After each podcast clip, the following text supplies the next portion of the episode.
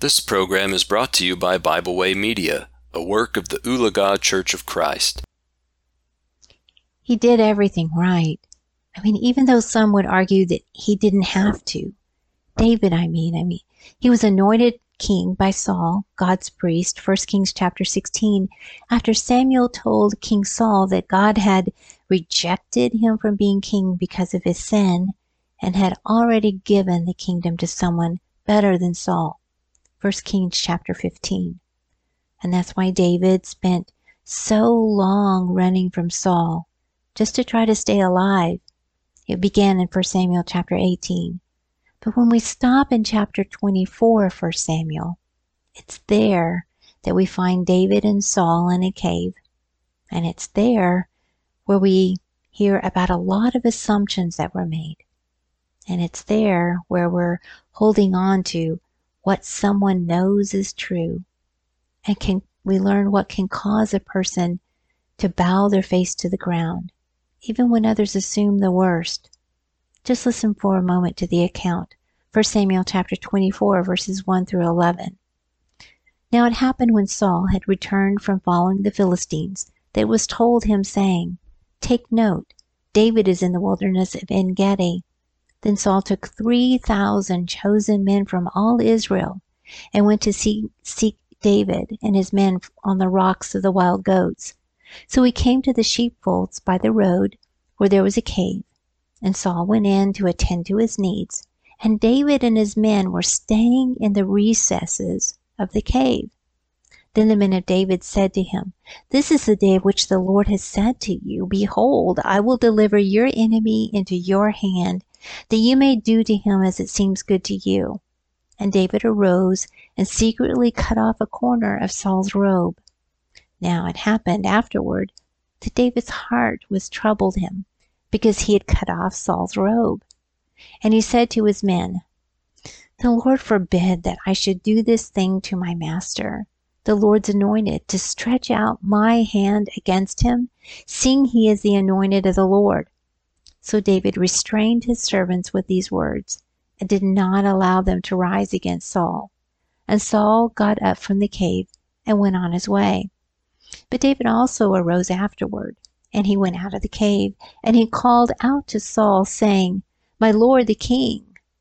And when Saul looked behind him, David stooped with his face to the earth, and he bowed down. And David said to Saul, why do you listen to the words of men who say, Indeed, David seeks your harm? Look, this day your eyes have seen that the Lord delivered you today into my hand in the cave. And someone urged me to kill you. But my eyes spared you.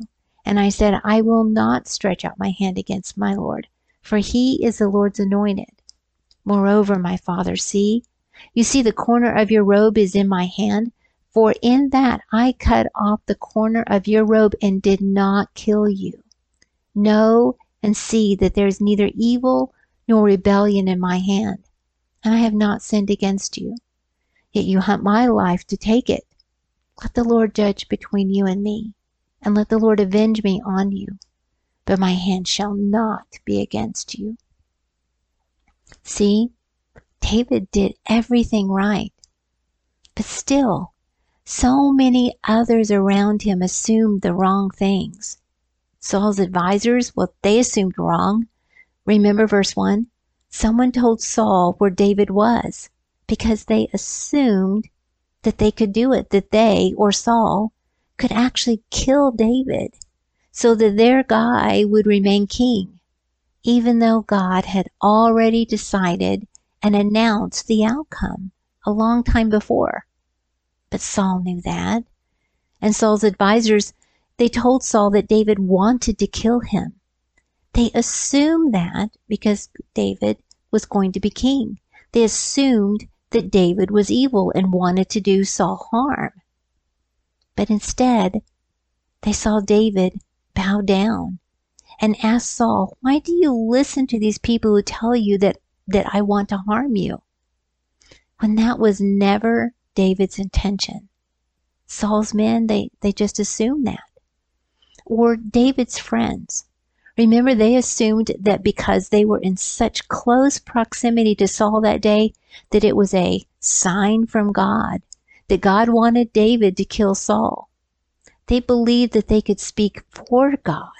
They assumed that, that this was the sign that God wanted David to kill Saul, but they assumed wrong. This was not the day. This was not God's will. They didn't know. They just assumed.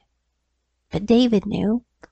After he cut off the piece of Saul's clothing, he knew it wasn't right.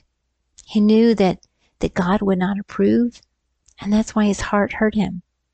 Rather than assuming what God wanted, he reflected on what he knew God wanted, what would be pleasing to God. And David knew that his friends were, were there to help him. But you know, sometimes friends, they, they don't really know what is right. You know, there are emotions involved. There are situations where egos are at play. Perhaps this was the situation. Maybe they were impatient and they wanted David to be the king of Israel, you know. So if Saul was out of the way, then David would be king and they could stand by his side. Or that's what they assumed would happen that day. But David knew it wasn't the right time. There were a lot of assumptions that were made here at that cave on the part of its Saul's advisors, on the part of David's friends. There were assumptions that were made about Saul, assumptions made about David, and a whole lot of assumptions that were made about God. But we know David did everything right. David was anointed, Saul was out. God's priest Samuel was very clear with Saul about that. There was no guessing or assumptions that needed to be made.